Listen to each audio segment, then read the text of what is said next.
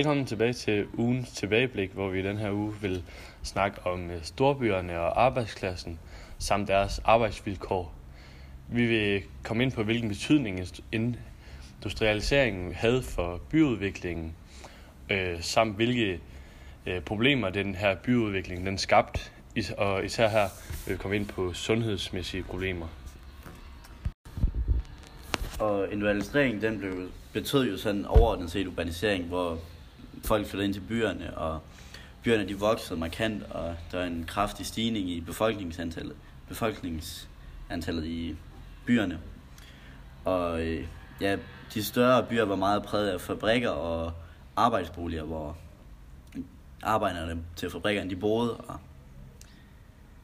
Ja, den her vækst, den var egentlig ikke som sådan planlagt, men den kom jo i takt med, at industrialiseringen den betød, at der kom flere fabrikker, og man begyndte at have flere fabrikker, og folk ligesom kunne ikke rejse fra deres mindre landsbyer og så ind til de store byer for at arbejde på fabrikkerne. Og derfor kom der de her sundhedsmæssige problemer. Ja, og blandt andet så var der det problem med, at eftersom befolkningsantallet det voksede, så kom vandforsyningerne i problemer. Og det var jo så med til, at de ofte hentede vand fra en flod, men den flod den fungerede så også som afløb for byens spildevand. Og det var med til at skabe de her sundhedsmæssige problemer, fordi det er ikke sundt at genbruge det spildevand på den måde, som de gjorde dengang. Ja, og samtidig med det, så i de store byer, så bliver der bygget tætte boliger samt i flere etager. Og det betyder altså, at de her boliger, de var små og dårlige forhold, og der blev simpelthen proppet for mange mennesker ind i lejlighederne og i boligerne, end hvad der egentlig var godt, så alle byerne eller blev overbefolket.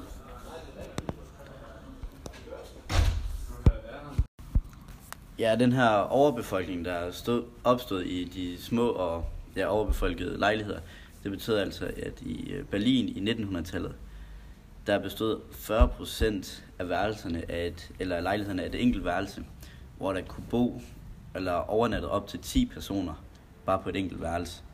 Ja, og det betød altså rigtig dårlig luft ind i de her enværelseslejligheder, og som den tyske fattiglæge F. Oppenheim han udtalte, så betød det altså, at der kom børnekorelia og sommerdiarré, og det skyldes altså, at der var fordærvet mælk og mad, som de her arbejdere eller befolkningen de indtog, samt den her dårlige luft, både i lejlighederne, men også på legekaserner. Og for at sætte det sådan i et helt perspektiv, så kan man altså se, at i Berlin i 1800-tallet, der boede kun 172.000 mennesker, hvor at der allerede i 1900-tallet altså boede over 1 million i Berlin. Så det var altså en meget hurtig udvikling, og dermed også, for at tage lidt tilbage, altså den her udvikling var ikke planlagt eller noget. Den kom simpelthen bare fordi, at industrialiseringen i Tyskland og for os i USA og andre lande, den kom altså så hurtigt, at de her forhold og sådan noget, faciliteterne kunne altså ikke følge med, og dermed skabte de her problemer. Ja, og det var ikke kun i Tyskland, der var de her problemer. Også hjemme i Danmark var der også rigtig dårlige sanitære forhold. Og i de værste slumområder herhjemme i København, der var børnedødeligheden i 1860'erne. Den var helt op på 75%.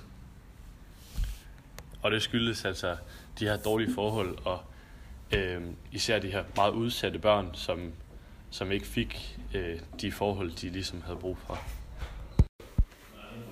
Det var ikke kun inde på boligområdet, der var rigtig dårlige forhold, men også på arbejdsmarkedet var der dårlige forhold. Arbejdet på fabrikkerne og i minerne. I minerne havde en helt anden karakter end det traditionelle arbejde i landbrug og håndværk. Og arbejdet var meget ensformet, og man måtte indordne sig under et stramt arbejdstempo og respektere præcise arbejdstider. Og man var underlagt en stram disciplin fra arbejdsgiverne af. Ja, og overtrædelse af de her medførte bøder og arbejdstiden, der var rigtig, rigtig lang for de fleste. I alle industrialiserede lande var en typisk arbejdsdag fra på 12 til 14 timer. Og herhjemme i Danmark, der var en arbejdsdag, hvor der så var fraregnet spisepause, i gennemsnit 11,4 timer i 1872. Og så i 1914, der var det reduceret til 9,4 timer. Men man indførte også regler for børn og kvinder.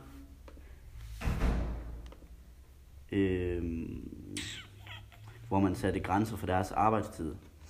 Og det betød så, at i 1891, der var det forbudt at arbejde for børn under 13 år i Tyskland. Og man indførte også grænser for kvinderne. Og det gjorde så, at kvinder og børn, det blev en mere risikabel arbejdskraft, og de blev ikke brugt lige så meget på arbejdsmarkedet, som mænd gjorde. Ja, og de her grænser, der blev indført, og de her forbud, de blev selvfølgelig ikke bare taget imod i alle lande. Der var faktisk en del modstand mod at begrænse især børnearbejde.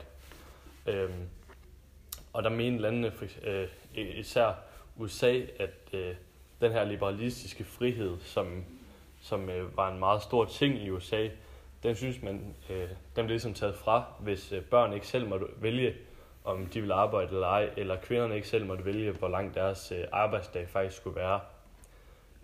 Og især også i virksomhederne var der af hensyn til de her driftsomkostninger og de økonomiske betydning, det havde, at børn og kvinder ikke måtte arbejde så meget. Det betød ligesom, at det blev de utilfredse med, i og med, at børn var en meget billigere arbejdskraft, end for eksempel voksne mænd var. Fra familiens side kom der faktisk også noget modarbejdelse, i og med, at man ligesom mente, at det her, det var med til at opdrage og disciplinere børnene. Altså det skulle være godt for børnene, at børn under 13 kunne komme i et fuldtidsarbejde. Familien havde faktisk heller ikke råd til, eller nogle familier havde ikke råd til at undvære den her indkomst, som børnene tjente i et arbejde. Men alle de her argumenter mod og modstand, den kom især fra USA, og grundet den her lovgivning, som faktisk var meget svært at få indført. Og det betød altså, at der kom meget oprør, og der blev lagt meget vægt på den her liberalistiske tankegang, som næsten var altdominerende i USA på det her tidspunkt, som gjorde, at man mente, at det var simpelthen bare al friheden, der blev taget fra borgerne og arbejderne i USA.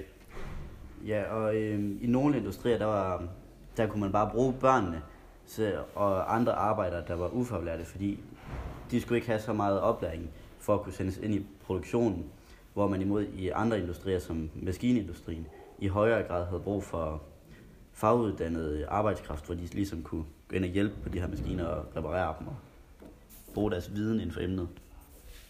Ja, og det var alt fra ugens podcast.